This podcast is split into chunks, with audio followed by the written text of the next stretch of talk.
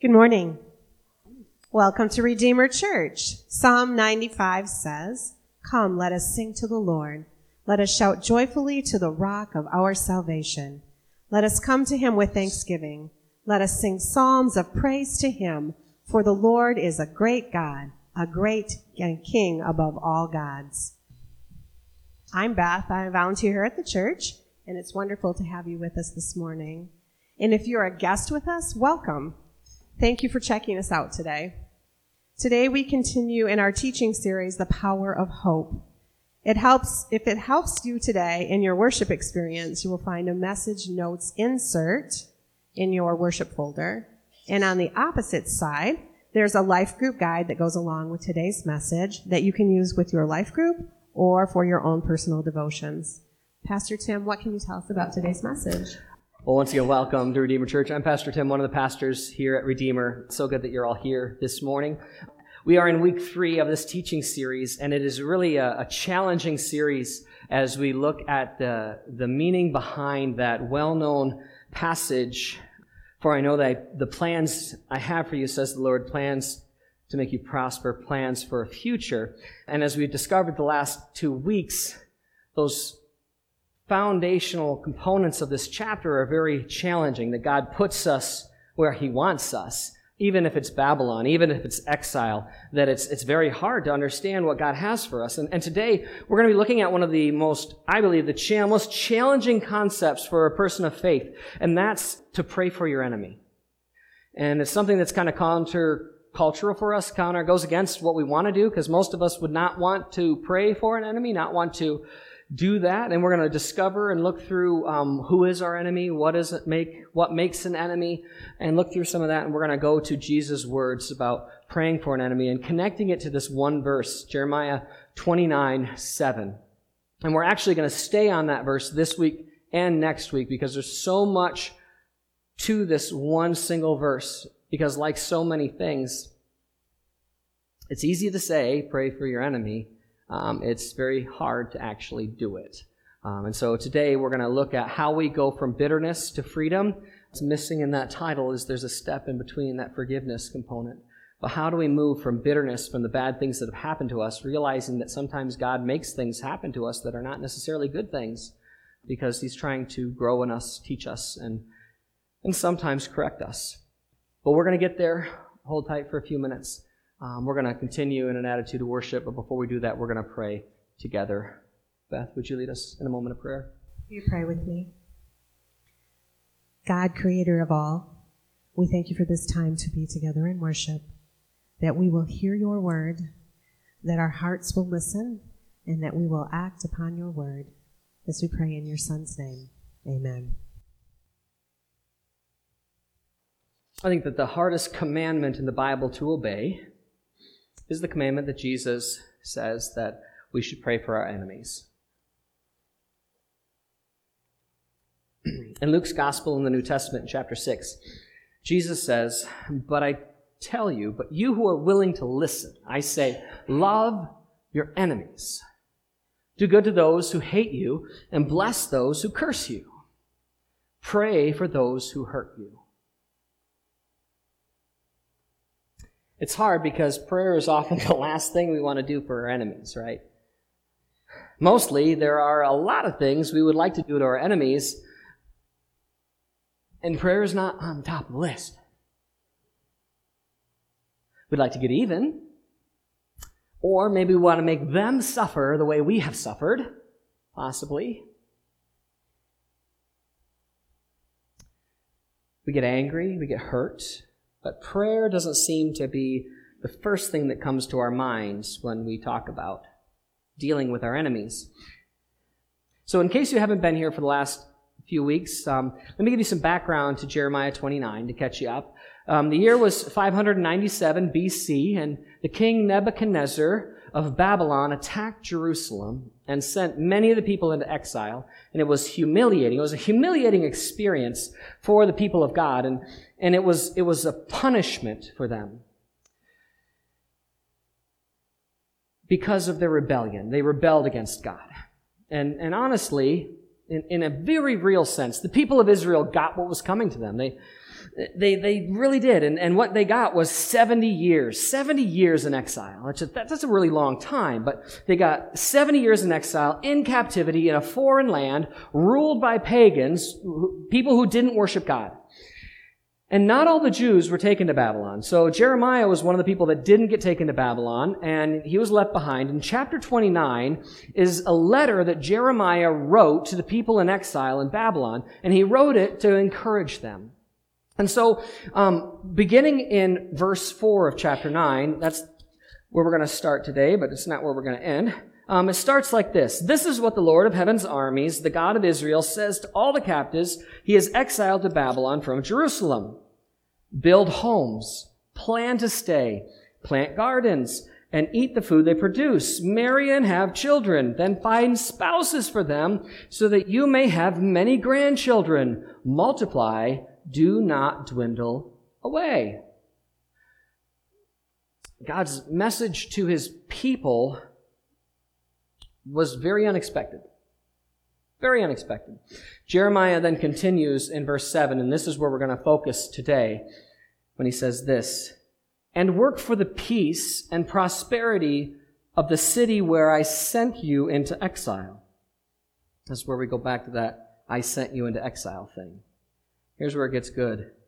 "Pray to the Lord for it, for its welfare will determine your welfare." God's word to his people is very straightforward. I put you in Babylon on purpose, for a purpose. Although I know you are humiliated, it's humiliating, and you're discouraged, and you're angry, I don't want you to despair. Don't despair about this thing. Instead, I want you to pray for the Babylonians. I want you to look at this part of verse 7 again carefully, the very last part. It says, "Pray to the Lord for it," it being Babylon. Pray to the Lord for Babylon, for Babylon's welfare will determine your welfare.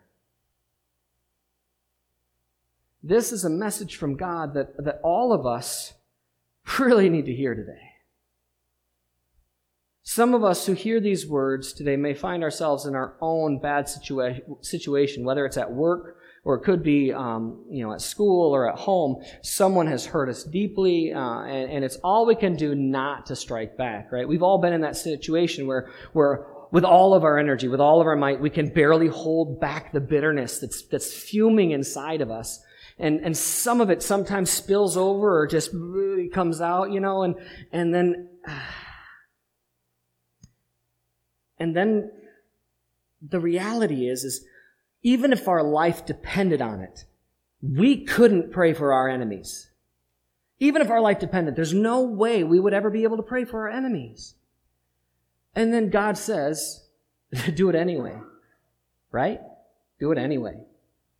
But that's the whole point of Jeremiah 29:7. That's the whole point. Shalom. Everyone say shalom. Shalom. Shalom is the Hebrew word for peace, and it's used 3 times in this one verse.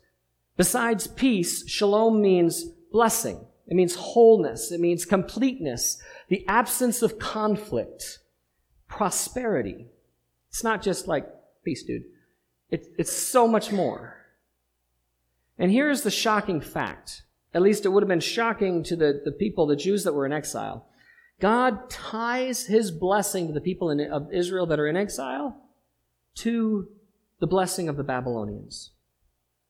And this seems very counterintuitive, since the exiles were God's people and the Babylonians were not. They were pagans. That means they didn't worship God. God is saying that they were better off in Babylon, and Babylon was better off because they were there. So this is like the Old Testament way of saying, or Old Testament version of Jesus calls for his believers to be like the salt of the earth, right? Or the light of the world from Matthew 5. Or said another way, it's like God's message saying, you need Babylon, and Babylon needs you. And immediately we can hear the number of objections. Have you ever said something and people were immediately, no, let me tell you something about that. Maybe it's not just me. I'm glad. It's not just me that people don't contradict the things you say or I say. the Jews would have immediately said back, God, wait a minute, no, I don't think so. I don't think you're saying this right, because these people are pagans. No, that can't be right. These are pagans. They invaded our land, God. You remember that when they burned the temple, your holy dwelling place, and they destroyed Jerusalem? They're a vile people. Remember the cutting off of heads and the massacring of people, the killing, the murders, the thieves? Why would you want us to pray for them? They don't deserve it. I must have misheard you. And you know what? The reality is they would have been right to ask that. Very much. They would have been right to ask it, because the honest reality is the Babylonians didn't deserve it at all. Every single one of those points is valid. The Babylonians weren't good old wholesome people. They weren't. It is impossible to call the Babylonians genuinely wholesome people, because you can't call a murdering savage genuinely wholesome. Right? To spread their kingdom, the Babylonians were ruthless killers, and they massacred anyone who opposed them. Remember the pile of skulls that I told you about that they put in the city square to thwart off any uprisings? This is the kind of people we're talking about. Life was cheap, death was easy, and torture was a means to an end that thwarted future foes.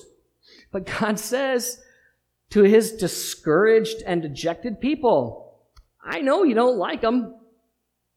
I don't care. That doesn't matter. It doesn't matter if you don't like them. You're going to be here for a while. You're going to be in Babylon, so settle down and make the best of it. Don't treat the Babylonians the way they treated you.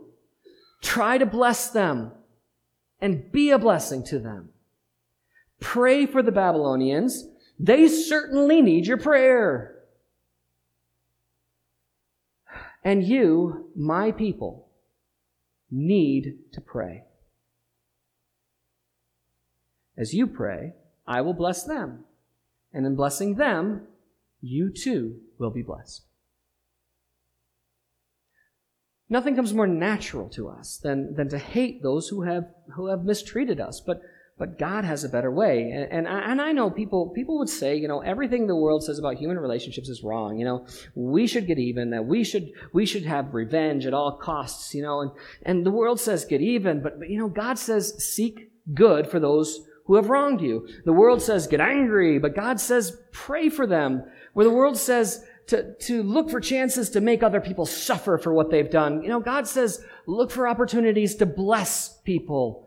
The world says, don't waste time loving bad people. Get rid of them in your life. God says, I want you to love them anyway. Honestly, we need to pray for our enemies, and they honestly need our prayers. Because if we don't pray for our enemies, who will? If we don't pray for our enemies, how will they ever change? And if we don't pray for our enemies, how will we ever be free from our bitterness? Interesting point. I had a conversation after the last service. Someone asked me if I'm holding bitterness after someone who has already passed, should I still pray about it? And I said yes, because at this point, it's about your bitterness still. Even though you can't talk to them anymore, you're still harboring bitterness. Very much so, you need to pray about it. Every time we face someone who has mistreated us, we really only have three options. The first thing is we can reciprocate that total hatred, right? We can get mad. Ah, you hate me. I hate you too. Let's fight. Right? But really, it accomplishes nothing. It doesn't accomplish anything. The second thing we can do is we can struggle to hold back that anger, right? Passive-aggressively. What does it do? It makes us emotionally drained, completely burned out as we hold it all in. The third thing we can do is we can pray for God to bless them, and that opens the door, honestly, for God to bless us as well. And so we come to our first point. And so if you're using the sermon notes this morning, we're going to come to our first point now. And we're going to get to some questions that Jeremiah 29:7 raised that we really need to consider. And that first one is, where do our enemies come from? Where do our enemies actually come from? You see, on a human level, there's many answers to that question. Where do our enemies come from? Enemies are most often come from among those closest to us. Enemies truly most often come from those closest to us.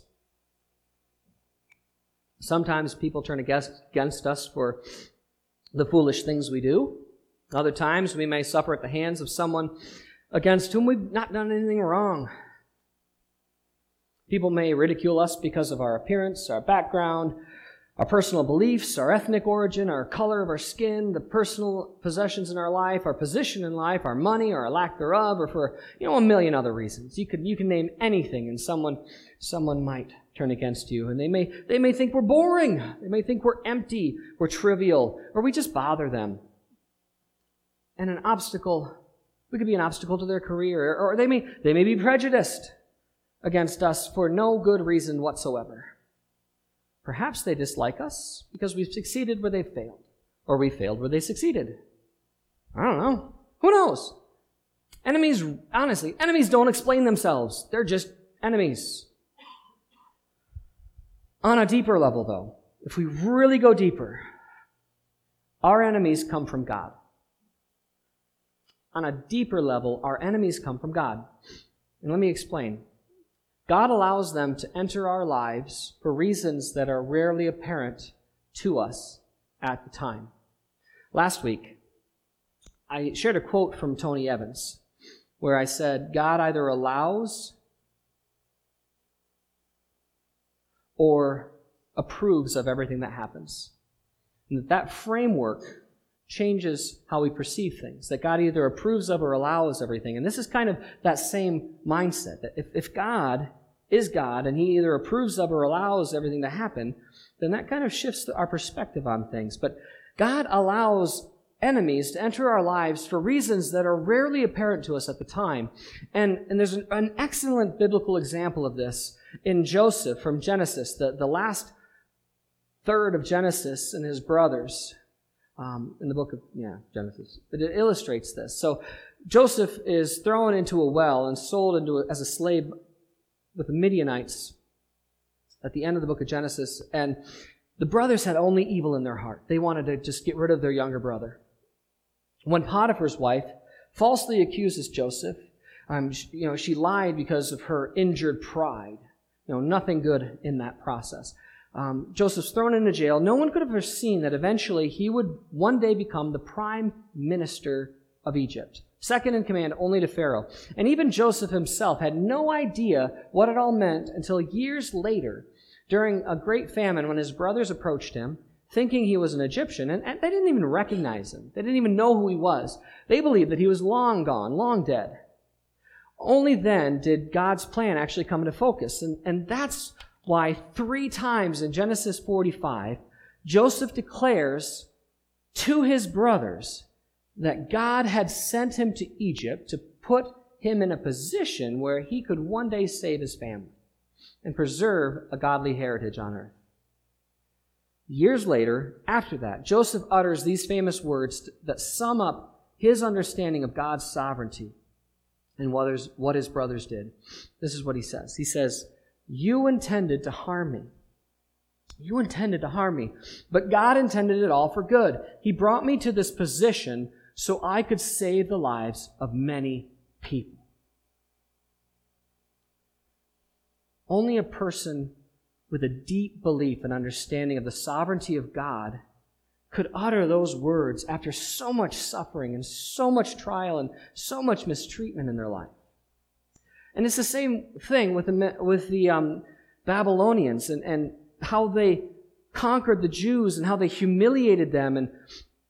And yet, God meant that for good. And not just the good for the Jewish people, but also the good for the Babylonians. So where do our enemies come from? they come from God. And in the same sense that if he didn't allow it, our enemies couldn't trouble us. If God didn't allow it, they wouldn't be able to trouble us.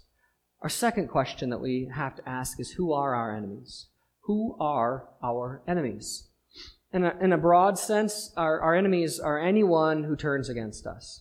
An enemy is anyone who turns against us.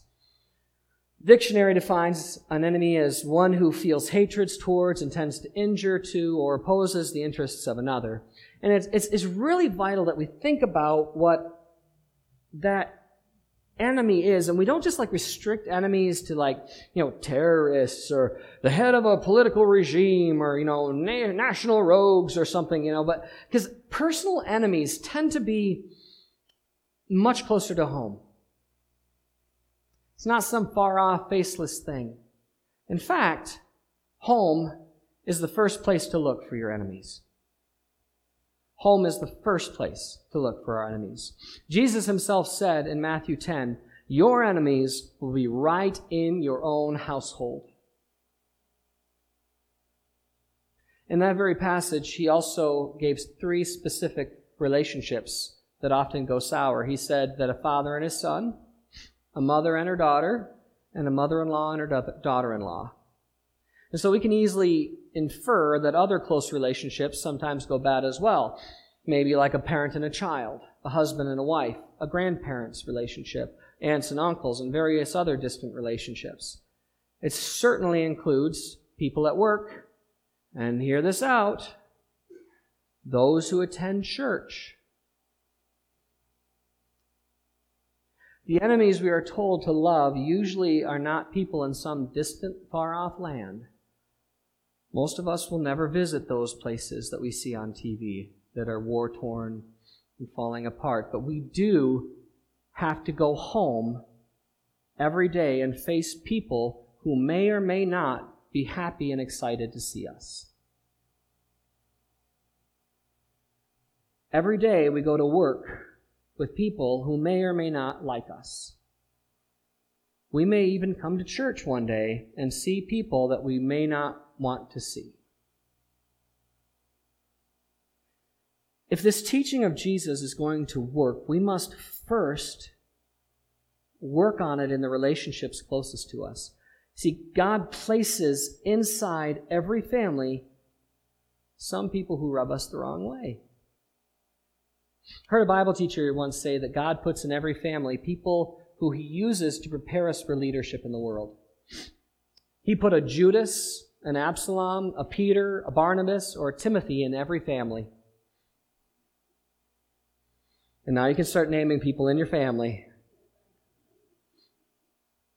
And that's why our closest friends, our strongest supporters, and our most prominent critics will probably come from our own flesh and blood.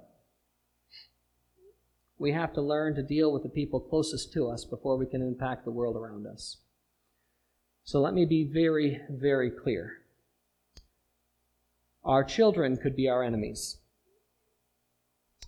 Our husband could be our enemies. Our wife could be our enemy. Our parents could be our enemies. And indeed, our ex-wife or our ex-husband could be our enemy. It isn't just the somewhere out there, faceless, nameless, anonymous, evil person who is an enemy. Sooner or later, the people we love will hurt us. And at that point, and for at least that moment, they have become our enemy. And if we're honest about it, and I sure hope we are honest people, if we're honest about it, we have become their enemy too. Takes two to tango, folks. Saying something like that happened to the Jews in exile. They hated the Babylonians with a fierce hate. I want you to consider the following words from Psalm 137, and these are the concluding words of that psalm. And just hear them out. O Lord, remember what the Edomites did the day the armies of Babylon captured Jerusalem. Destroy it, they yelled. Level it to the ground. O Babylon, you will be destroyed. Happy is the one who pays back for what you have done to us. Happy is the one who takes your babies and smashes them into the rocks. Have you ever prayed like that? Happy is the one who takes your babies and smashes them into the rocks. There is no way to soften those words or to diminish the anger that they express. The Jews in exile are asking God to send someone to invade Babylon and to do to them as they had done to them in Jerusalem. And then to take their babies, their children, the Babylonian children, and to crush them against the rocks. It's hard to imagine closing a worship service this way. And yet we cannot deny that Psalm 137 is a part of the inspired text, the Word of God, Bible. Isaiah 13 contains a prophecy of God's judgment against the Babylonians that needs to be read with this. We all know people that like to read one verse and not another in the Bible. It's important that you read things in its entirety. And so this prayer that the people in exile read or wrote and prayed is important to read and understand, but it's also important to know the prophecy that was given as well. And so in Isaiah 13, we find this prophecy that explains how God answered that prayer in Psalm 137. So let me share that with you. Anyone who is captured will be cut down, run through with a sword. Their little children will be dashed to death before their eyes. Their homes will be sacked. Their wives will be raped. Look, I will stir up the Medes against Babylon. They cannot be tempted by silver or bribed with gold. The attacking armies will shoot down the young men with arrows. They will have no mercy on helpless babies and will show no compassion for children.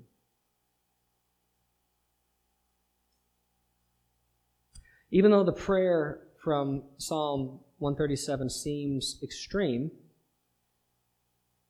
God answered it literally.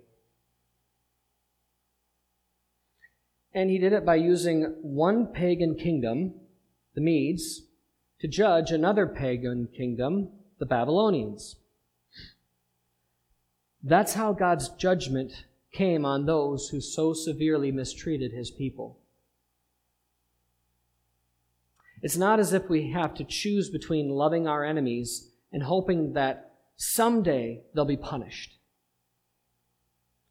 If we do our part, which is loving them, God can certainly take care of the judging them. In the meantime, though, we will be blessed if we work for the prosperity of our enemies and pray for God's blessing on them. And if all of this sounds confusing, then I invite you just to remember this. If we remain bitter, we cannot get better. If we remain bitter, we cannot get better. If we try to get even with those who hurt us, we are most likely going to hurt ourselves.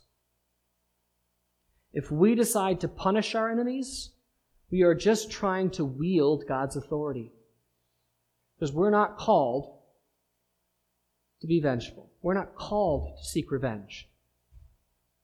But if we love our enemies and bless them and pray for them, things will go better for them and for us. And then we can sleep well at night, knowing that if they need to be punished, God can take care of that. God has in His own timing and in His own way, God will do what God will do. And that's really the meaning of Jeremiah 29:7. Of course, it's easy to talk about abstractly. It's much harder to love our enemies daily. We are to love those who detestfully use us and abuse us and victimize us again and again. It's not easy to do in any case. And it is hard to love when we feel deeply and repeatedly violated and our trust has been destroyed. And yet, Jesus' commandment remains. But you who are willing to listen, I say, love your enemies. Do good to those who hate you.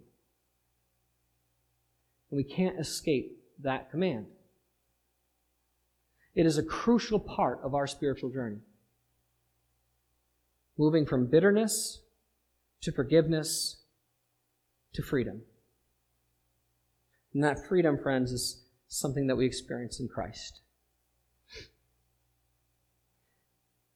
And I hope you see that as we progress through this, as challenging and as hard and as deep as this goes, all of this paves the way to that verse that we've all memorized. But without this background, I know the plans I have for you, says the Lord, plans to make you prosper, plans for a future. That verse is meaningless if we don't understand the background to it and all of this that goes behind it. We cannot be set free until we set others free to be blessed by God. Let's pray. God of all grace and love, each of us has found ourselves in the midst of an unexpected enemy. We have heard the teaching of your Son, Jesus, the call to love the enemies that you have put or allowed to enter our lives.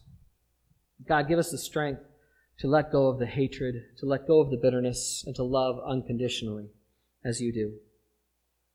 To love our enemies and to bless them in every way that we can. And then in blessing them, you would in turn bless our lives through them. Father, we give our hearts to you. We commit our lives to your Son, Jesus, our Savior. And it's in his name that we pray. And everyone said, Amen.